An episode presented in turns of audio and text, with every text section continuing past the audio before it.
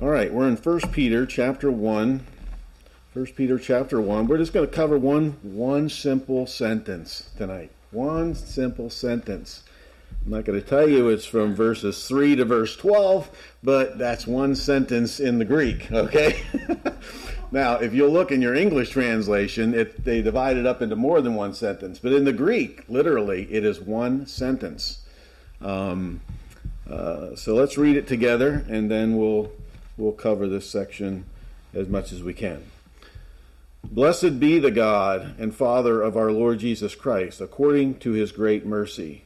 He, had, he has caused us to be born again to a living hope through the resurrection of Jesus Christ from the dead, to an inheritance that is imperishable, undefiled, and unfading, kept in heaven for you, who by God's power are being guarded through faith for a salvation ready to be revealed in the last time. In this you rejoice though now for a little while, if necessary, you have been grieved by various trials, so that the testing tested genuineness of your faith, more precious than gold that perishes, though it is tested by fire, may be found to result in praise and glory and honor at the revelation of Jesus Christ. Now, just that, just reading that, you can see that Peter is in a run on sentence. He would not pass English 101. Okay. uh, but he continues on. This is continuing a, a, a continual thought through this whole thing. Uh, though they put a period there in some of our translations, it's a continual thought. Though you have not seen him, you love him. Though you do not now see him, you believe in him and rejoice with joy that is inexpressible and filled with glory, obtaining the outcome of your faith, the salvation of your souls.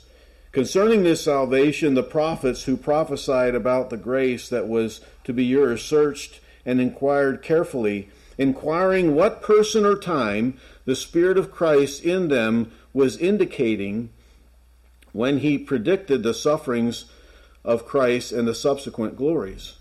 It was revealed to them that they were serving not themselves but you. In the things that they have now that they have now been announced to you through those who preach the good news to you by the Holy Spirit sent from heaven. Things into which angels long to look. All right so peter peter the the head of the apostles is now writing his first letter now there's there's a there's no in in conservative Christianity no uh, argument that Peter is the author of this book. Um, there is absolutely no uh, argument about his second book. There are a few that say this book is written with a lot of classical type Greek, a little higher Greek than Second Peter. So, is it possible that Peter didn't write this book? And we say no, not possible at all. But it's interesting that a man by the name of uh, Silas, who he talks about by the, at the end of the book, in chapter 5, verse 12, by Silvanus, which is Silas, a faithful brother as I regard him, I have written briefly to you. So it's possible that Silas had a little bit of influence in this book, at least with some of the wording. Obviously, Peter, though maybe he talked it out, Silas may have been the one who penned it down. And obviously, again, underneath the control of the Holy Spirit, whether it was whether it was whoever penned it, it was Peter's words, maybe penned through Silas, and this is possibly the reason why the the Greek's a little bit more refined than Peter. Remember, he was a fisherman. He wasn't probably an, a real educated man, though I don't think it would be far fetched to say that, that these are Peter's words too. But I'm just giving you the possibilities out here that uh, people talk about. But we ascribe Peter to be the author of this book. Obviously, underneath the, the control of God, these words are the inspired word of God through Peter to us. And Peter is writing uh, earlier than a lot of the other writers. This is one of the earlier books of the New Testament written. Um, we're even going to see, I don't know if you've noticed, let maybe just draw our attention to it right now. In verse 8, it says, Though you have not seen him, you love him. Though you do not now see him, you believe in him and rejoice with joy that is inexpressible and filled with glory, obtaining the outcome of your faith, the salvation of your souls. What does that remind you of? What what passage in the New Testament earlier in the Gospels does that remind you about? The first part of that. Does anybody can think of a passage that that would that that reminds you of? It had to do with a guy that the poor guy. He's always known this way as being one that doubted, but he probably wasn't always the one that doubted. but he did doubt at the time so now we've always known him as who? Doubting Thomas. Okay, so you remember the scenario that John writes about. And John probably wrote his uh, gospel uh, either about 85 or 90 AD.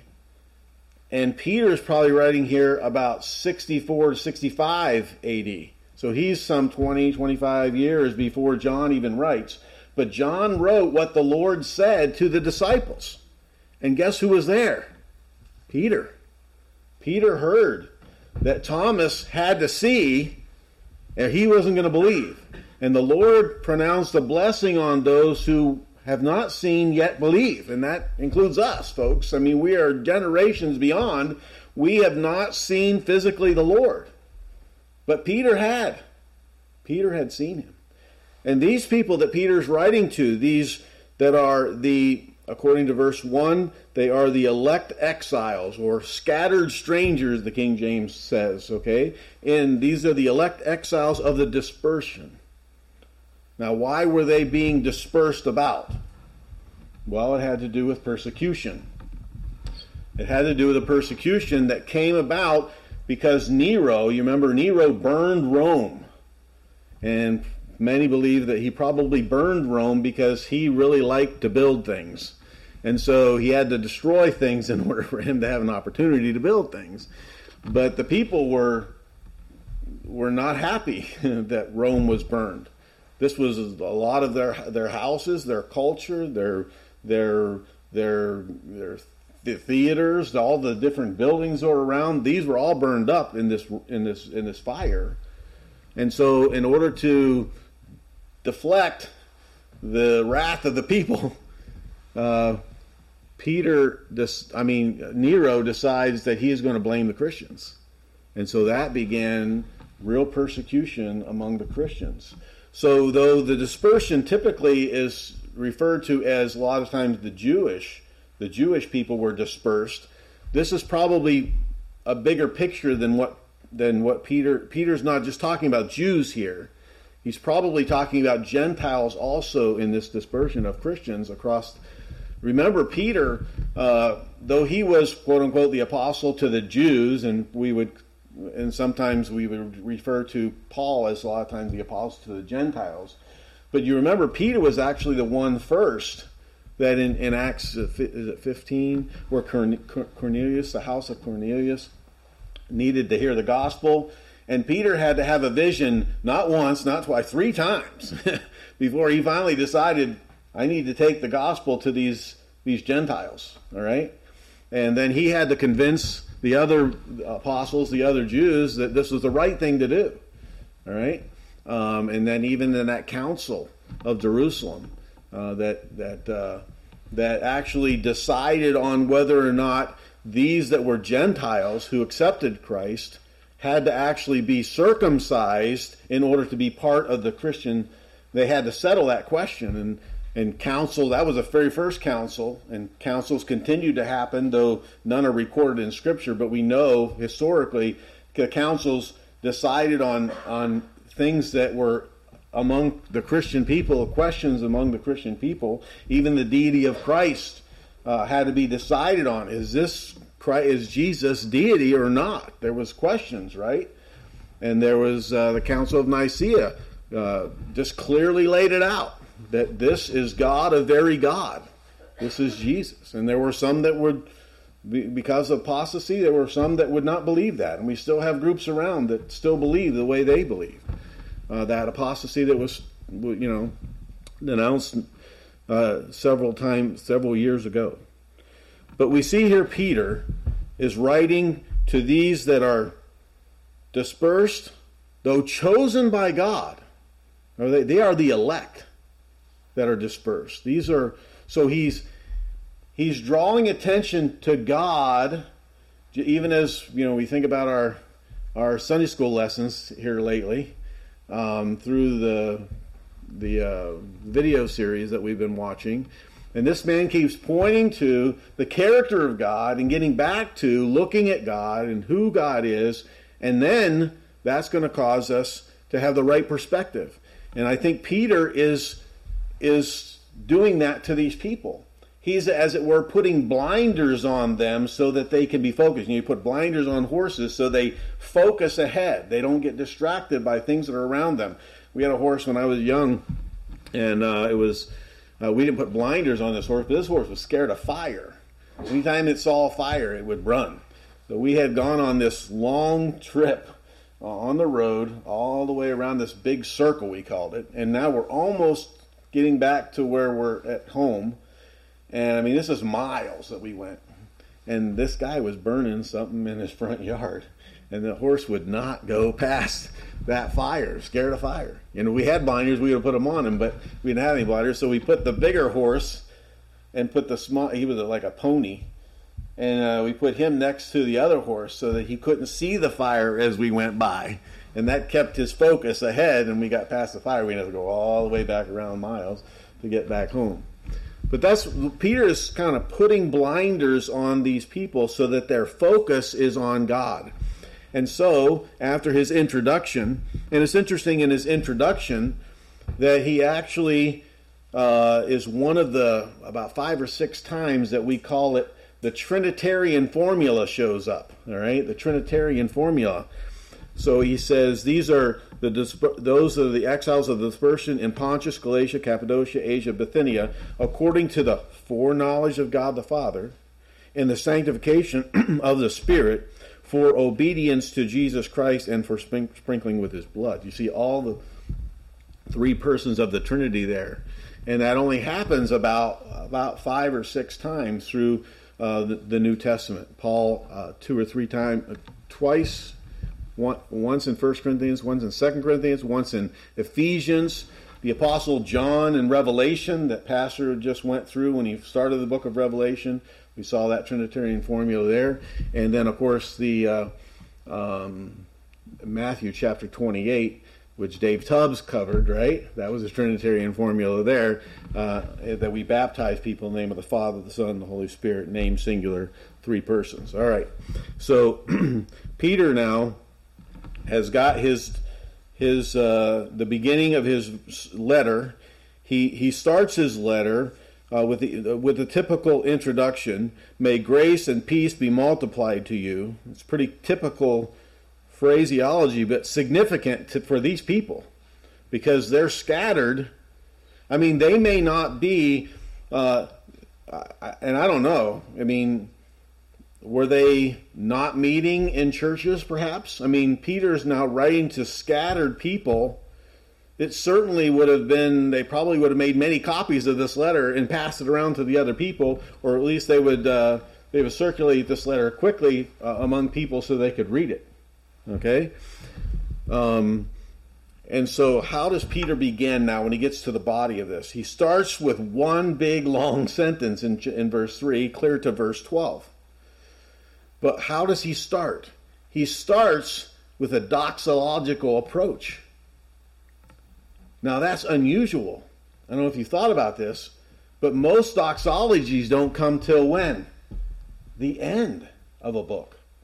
Or the end of a, of a section where the writer is making a clear point, and then he breaks out into a, you know, heightened form of words and, and, and, a, praising of God. So this doxology now is at the beginning. He's starting, he's focusing their attention right away on God, is what he's doing. And so he, he says, Blessed be the God and Father of our Lord Jesus Christ. And in, in my translation here, it's got an exclamation point. You can see that he is, he is, uh, he is starting fast and to the point, right? And then everything else comes underneath that. So, what is happening here is he is praising God. And what is he going to praise God for? And I think if you have any, I'm not sure, uh, sometimes you have headings in some of your Bibles. We have a reference Bible or some type of a study Bible, some. And, and the heading underneath this one in, in my reference Bible here is uh, Born Again to a Living Hope. I think the living hope is critical in this section. But we're praising God for the living hope that provides eternal salvation. So that's really the, if you want to write it down, that's the title of my message.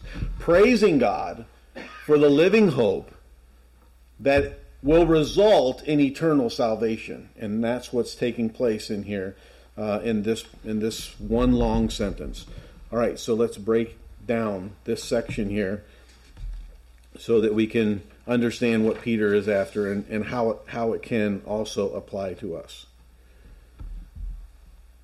So he starts with talking about God and he, he focuses our attention on God's attributes. The first attribute that he actually mentions here, well, notice first of all, in each of the sections. Now, if your Bible is one that actually gives breakdown of like paragraphs or breaks in thought, right, you're going to see that probably verses, I think it's verse, uh, I wrote this down somewhere or typed it out somewhere. I think it's verses 3 through 5 is one thought. And then in verse 6 starts another sort of thought. Now, actually, my in mine, it doesn't do that, but in, in the uh, computer program I was using, it did show a paragraph at, at verse 6. And then uh, verses 6 through 10 uh, 6 through 9, and then 10 through 12 being the third section of this one sentence. Okay? Um, but if you'll notice in every one of these sections, there's the time elements involved, all three of them. There's the past, the present, and the future in every one of these sections uh, that that are broken down here. So Peter is is is calling our attention. I think I think for the most part he is focused on this this idea of the living hope. Now there are so many things that he talks about in here that are subs, that are subsequent to that, that are related to that. It's kind of hard to see that, but I think you'll see it if you read beyond this section and then look at verse 13. Therefore, and that's there because of what came before.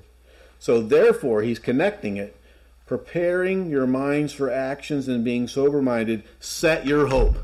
See, there's that's what he's trying to do. I think so. I think the living hope is the the greatest thought, or this thought that he is trying to connect everything to um, in that section. He says, "Set your hope fully on the grace that will be brought to you at the revelation of Jesus Christ." All right. So, setting our hope. So, let's look at uh, the principles here. Just four principles that I've got. There's probably many more that we can draw out of this passage, but for sake of time, we will not have any more time from than that. All right, so uh, one man said this about hope in, in reference to the time, past, future, and uh, present. Here's what that man said A hope is a hope that holds the future and the present because it is anchored in the past. A hope is a hope that holds the future and the present because it is anchored in the past. And so our hope has to be anchored in something in the past so that we can presently continue to have that living hope. Remember, it's a living hope, so it's ongoing, it's alive. And not only is it it's live, but the King James translated lively hope. So they actually are trying to show it's not just the fact that it's living, but that it's active. You can be living and just sitting around. But if you're living, this living hope is not just sitting around, it's active, it's lively, all right? So I think that's the reason why they use that word instead of living. It means living, but it means living actively, and they, they chose a pretty good word for that, lively, all right? Um, we kind of use it a little different way today, you know, lively. And when you think about something lively, uh, you don't think of hope, all right?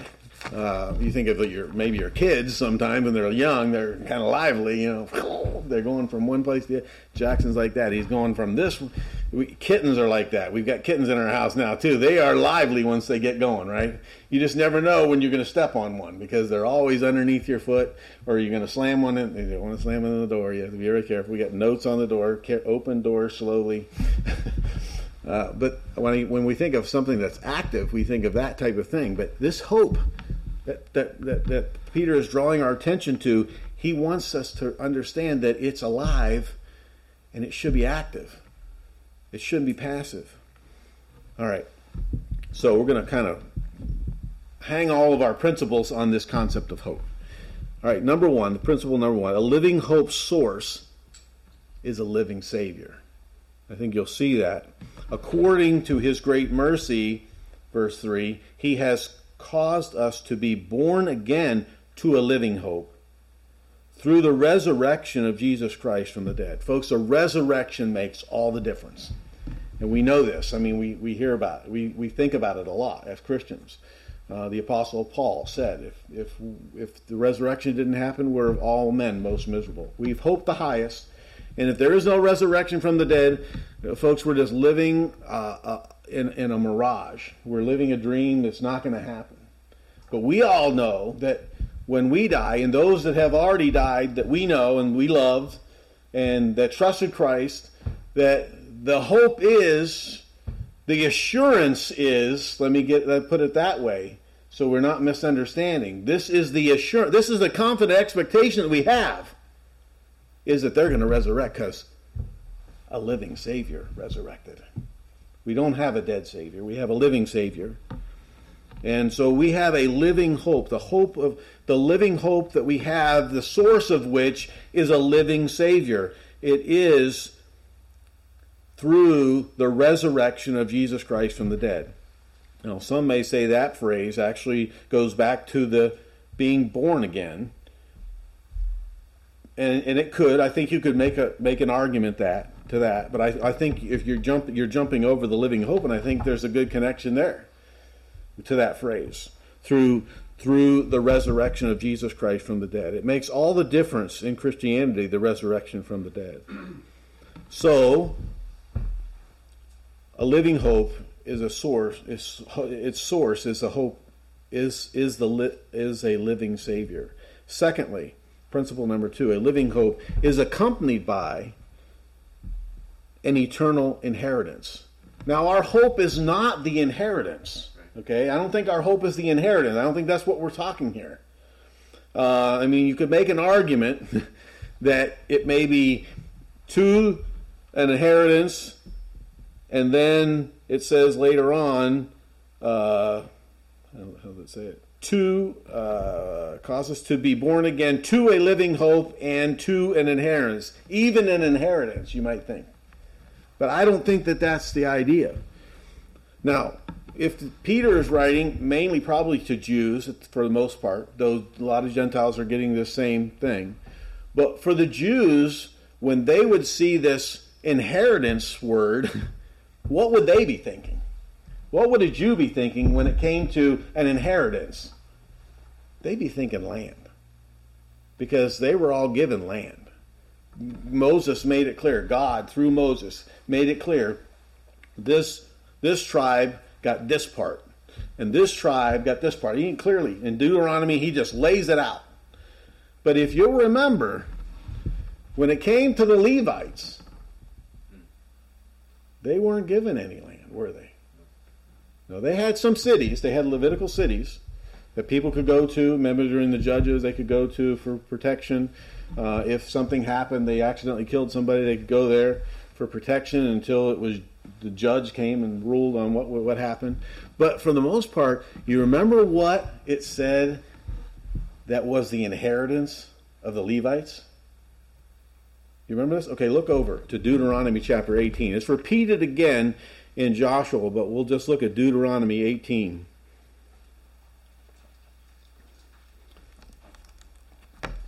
Deuteronomy 18 and verse 1. The Levitical priest, all the tribe of Levi, shall have no portion or inheritance with Israel. They shall eat the Lord's food offering as their inheritance. They shall have no inheritance among their brothers. The Lord is their inheritance as he promised them. So the Levites, who were the ones that were bringing the, you know, they were the priests representing, representing, uh, representing the children of Israel to God. They were the priests, but their inheritance wasn't land; it was God Himself. I think that's figured. I think that was that was maybe pointing toward the future. Folks, what is our inheritance? It's God. It's Jesus. That's the, that's the security that we have. That's what our hope is fixed in. It's fixed in Christ. It's anchored in Jesus. Anchored in God. That is our hope, our inheritance. Um, uh, Romans, let me just read a couple of verses here that I have as cross references. We are in Romans chapter 8, verse 17 if we're children, then we're heirs also, heirs of God, and fellow heirs with Christ, if indeed we suffer with him, so that we may also be glorified with him. Um, in the book of Acts, Acts chapter 26 and verse 8, uh, in the midst of a, a, a, series of verses, he was, I can't remember the context there, he's giving, um, I don't remember the context who it is that he's talking to here. To me, that's important. Let me go. Um, okay, so it's Paul's defense before Agrippa. So Paul is talking about um, himself.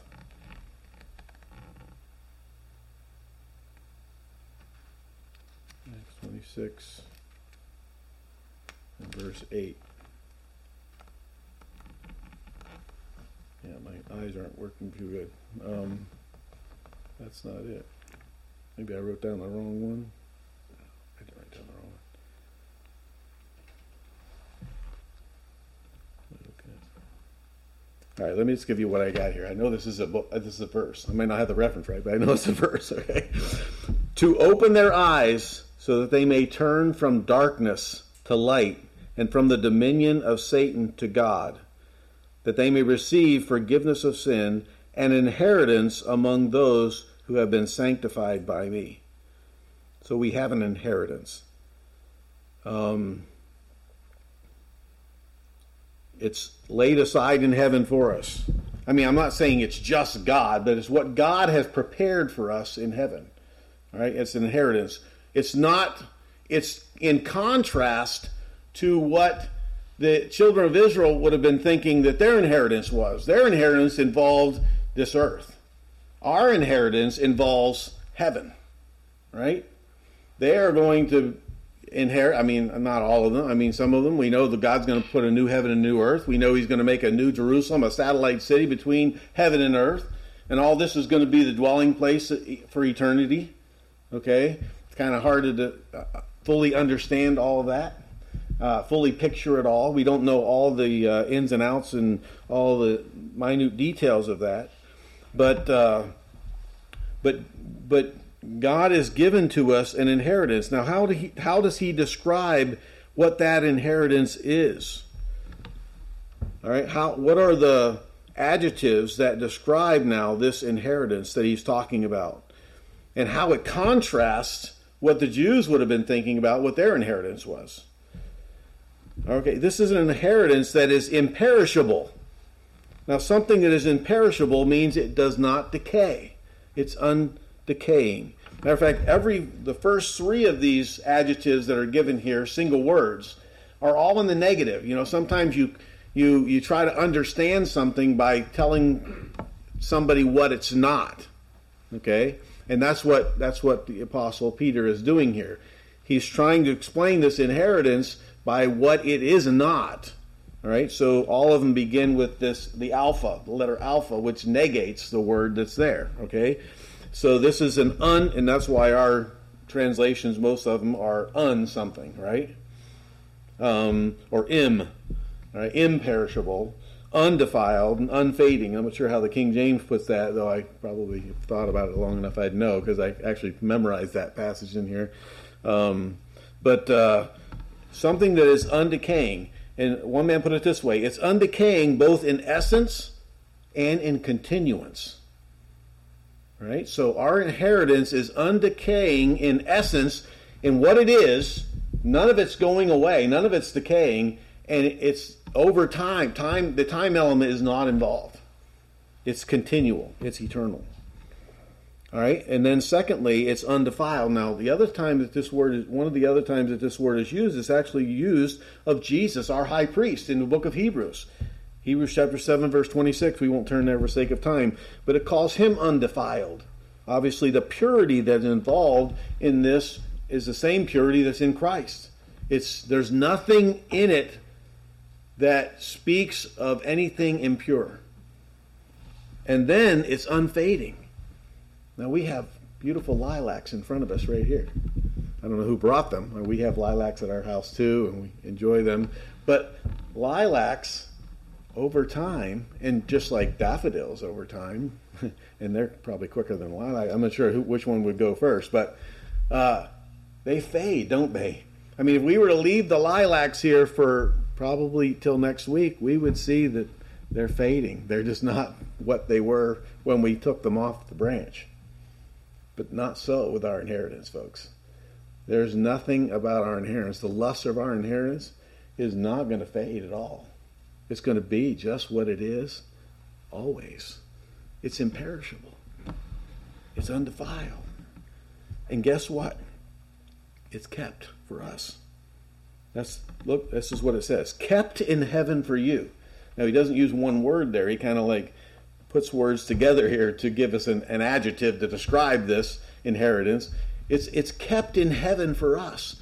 Now, this word is very closely related to the next word that's being used here, um, who by God's power are being guarded through faith for a salvation. The word guarded and the word kept are very closely related words. So, what are we saying here? Not only is well, the word, let me say the difference between them. The difference between them seems to be uh, that the word kept has to do with somebody who's actually watching it, keeping their eye on it. Okay? So they're keeping it so they're watching it at all times. And so it's being kept. It's being kept that way. But guarded is more along a military idea. It's actually being put into a safe place and being guarded. Okay? Um, I, let's see, I think I.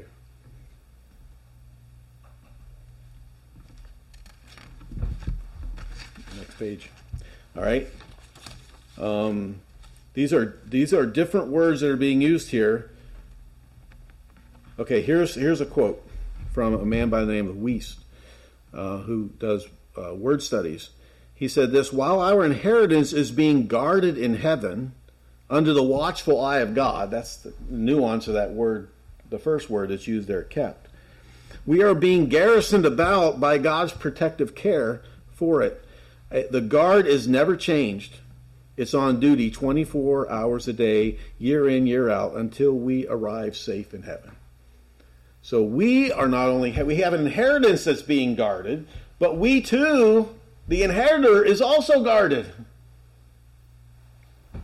And what is it guarded by? The power of God. Now we just we sang a song tonight, indescribable. We talked about God's ability to create, and certainly creation is a power that is beyond our wildest imaginations. I mean, we we spend yeah, we're putting in robotics at Walmart now, and I'm sure that, that, you know, in order for the that thing to pick that item, that they know exactly the size of it and exactly where it is, and then know where to put it on the the pallet and then know where the next one needs to go. I mean, it takes a lot of putting that together. I mean, a lot of com- computation, no doubt, and a lot of know how and a lot of probably mess ups along the way. But we know our God just speaks and it comes into being. the most incredible, uh, uh, the most incredible, and and and we can't even figure it out. The atom. he just speaks, and they're there. And it's complex, and we're still learning about atoms. I mean, they've they've gone beyond what I, what I learned in science. I'm sure by now. I mean, eh, it's it's amazing. But God just spoke that. What kind of power is that, folks? And this is our God, and He's keeping us. You think we're secure? I mean, in His power. I mean, what would the children of Israel thought when Peter wrote "power of God"? What would they be thinking? Okay, so they had the Old Testament, the power of God. They certainly would have thought about creation, I would imagine. But as I was thinking about it, they certainly would have thought about Daniel. Think about Daniel. He's faithful to God, thrown into a lion's den, and God just keeps the lions from devouring him. How about Shadrach, Meshach, and Abednego? Poor, poor guys. They've given the Babylonian name, and that's all we refer to them as. Right? It's Hananiah, Mishael, and Azariah. That's a real name, okay? And we just call them Shadrach, Meshach, and Abednego. But man, they they said we're not going to bow. We're going to obey God. We're going to believe God. And they didn't even come out with a smell of smoke on them. And God was right there in their midst, right? Probably a pre incarnate Jesus Christ was walking around in that fire with them. They were probably having a good time. I would think. You think they're just walking around saying ho hum, I'm not I wish I wish I wasn't in here? We're thinking about them, and nobody else has gone through a fiery furnace like that ever. And we're still talking about them. I think they were having a good time. They were probably enjoying time with Jesus. But that's the power of God to do it. God can do what he wants to do. You know, I think about I was listening to a message and I never made this connection before. Maybe some of you have or maybe maybe somebody pointed out to you, but I've never. So I'm going to point it out to you so that you'll be blessed by this too. But I was listening to a message about the whole Bible. I mean, it was one message on the whole Old Testament, and then one message on the whole New Testament. And uh, as he was describing it, he said, "You know, the placement of these books is significant." And I thought, okay, what do you mean by that? Well, the book of Job I mean, we know it's the oldest book in the Bible, but where is it located? I mean, it was it's located in in in the poetry section because Job is all poetry, but it's right before the book of Psalms. And folks, if you think about Psalm one, what is that but a it's a testimony of Job. He was a man that didn't walk in the counsel of the ungodly, nor stand in the way of sinners, nor sit in the seat of the scornful. That was his friends. But his delight was in God's law. He meditated day and night. And he was like a fruitful tree planted by the rivers of water, bringing forth fruit. I mean, God continued to bless him as he was tried, and one trial after another trial after another trial. And at that, I mean, you hear there's only so so much that you can take, right? And Job was about. I mean, I I, I don't know. And then his wife she said, Curse God and die, Job. You're, you're guilty. She was no help. But Job continued to meditate on God. I mean, he wasn't a perfect man. We know that. He knew he needed a redeemer. But he was the epitome of Psalm 1. Somebody put that in order. Probably Ezra, maybe. I mean, one of the scribes. They, they put the book of Psalms in order. That didn't just randomly happen. Somebody took the time to categorize these things and put them in order. And Job, I mean, and then look at a look at a contrast between Psalm one and Psalm two, or even the second part of Psalm one. Not so for the wicked. They're going to perish. They're going to blow away like the chaff. And then the wicked are going to rise, and, and the nations are going to assemble themselves against God and His anointed, and they're going to and God is just going to what? He's just going to laugh. I mean, and the nations think they can stand against God. God has no power. I mean, God has no problem because of his power dealing with those nations. I mean, we think about the nations that we we're a little I mean, we don't know where we're going to be in 15 20 years, right? We may be who knows? I don't even want to say it. um, we don't know. We don't know what's going to happen. But there are nations out there, and they are amassing power so that they can have their way. Make no bones about it. They don't want just their country, they want ours. But if God wants that to happen, He can. He can let it happen. But God is powerful enough that even all those massed armies and that artillery that they have, and those bombs that they have, and those weapons of destruction that they have, it's no problem to God. What's He going to do? I mean, we, we, we know about it because we see what he's going to eventually do in the book of Revelation, right? By the word of his mouth, he's going to speak, and there it's all going to go away. That's power. Folks, we're kept by that God. Our inheritance is kept by that God. They, you, you, you're not taking that. I mean, that's an encouragement to these who are in exile because of persecution. I mean, their relatives may have been burned at the stake. And matter of fact, Peter actually talks about. He, he actually goes on, and, and really, our, our next principle is that our, our living hope will be tested like our faith, too. I mean, it's connected. Faith and hope are connected. And, and God is going, He's going to put us through difficult circumstances, but He's doing what? He's testing the genuineness of our faith. The genuineness of our faith. You know, faith can increase. That's one thing that can increase. Now, saving faith, okay, well, we're saved. But yet, our faith can increase, and certainly our faithfulness can increase.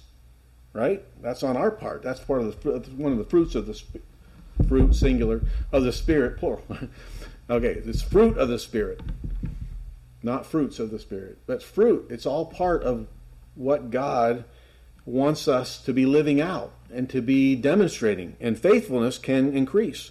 And so can faith as it's tested and we go through difficult circumstances. And Job being the, the epitome of that, uh, how he was tested.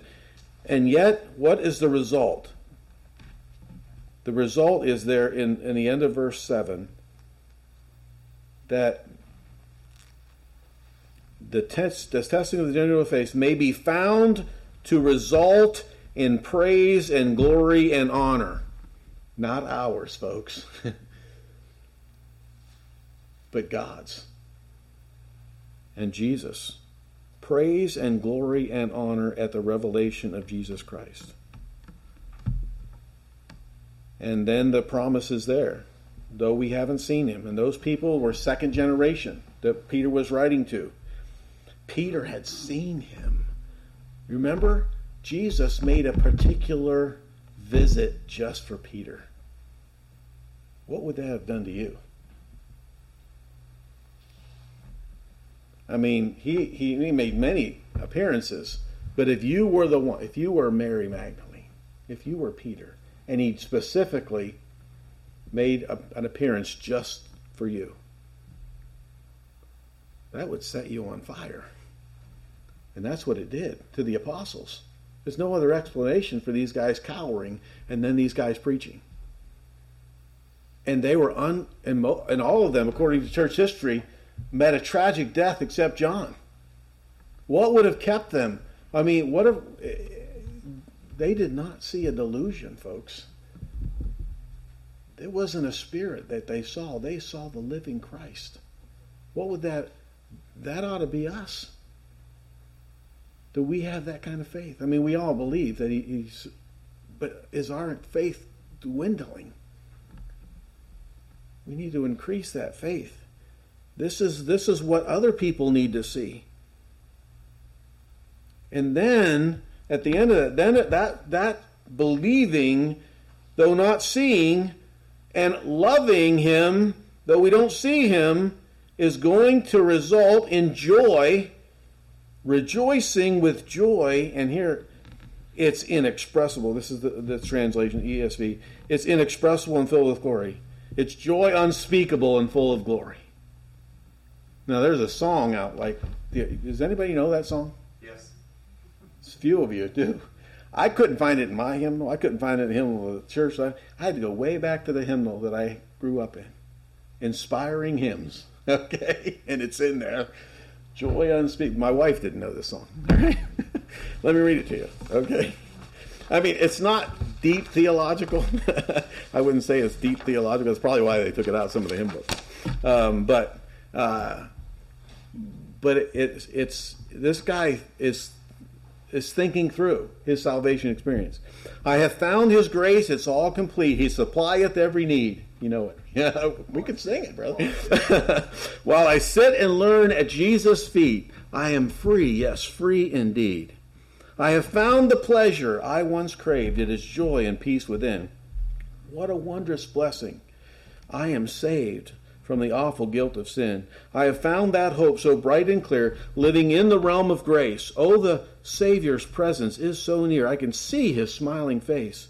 I have found the joy no tongue can tell, how its waves of glory roll. It's like a great or flowing well springing up within the soul. And then the refrain is, it is joy unspeakable and full of glory. Full of glory, full of glory. It is joy unspeakable and full of glory. And then he says this Oh, the half has never yet been told. Folks, we have got something to look forward to. This is our hope. It's living, it's active, it's based, and it's anchored in Christ. It's anchored in Jesus. And that's about as stable as you can be. Principle number four our eternal, our living hope will result in our eternal salvation. Our living hope will result in our eternal salvation. Um, and, and, he, and he talks about that uh, in, in verse expressing uh, inexpressible and filled with glory, and then verse 9, obtaining the outcome of your faith the salvation of your souls. And then he goes on to explain that salvation. And we don't have time to get into that. But again, even that explaining that salvation, guess what he talks about? He talks about the prophets of old. Then he talks about carefully inquiring right now, indicating, predicting the sufferings of Christ, subsequent glories. It was revealed to them that they were serving not themselves, but you. Those, uh, those people that wrote, they didn't know what they were writing. They inquired, what are we writing about?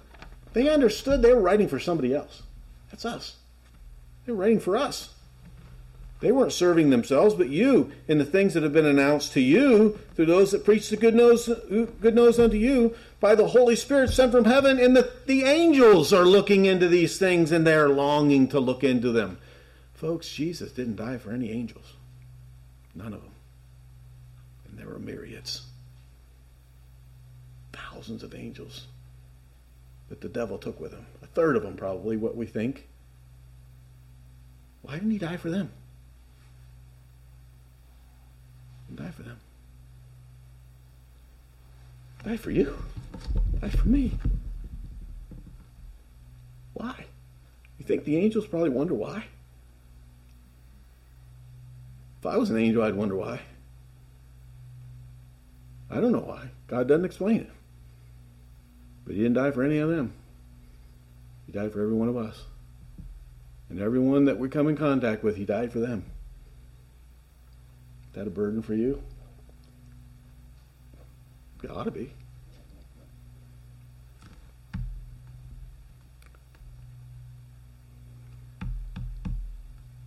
His power, immensible, immeasurable. All that he's done for us, folks. My hope is Jesus. Uh, Ron Hamilton wrote that song in conjunction with.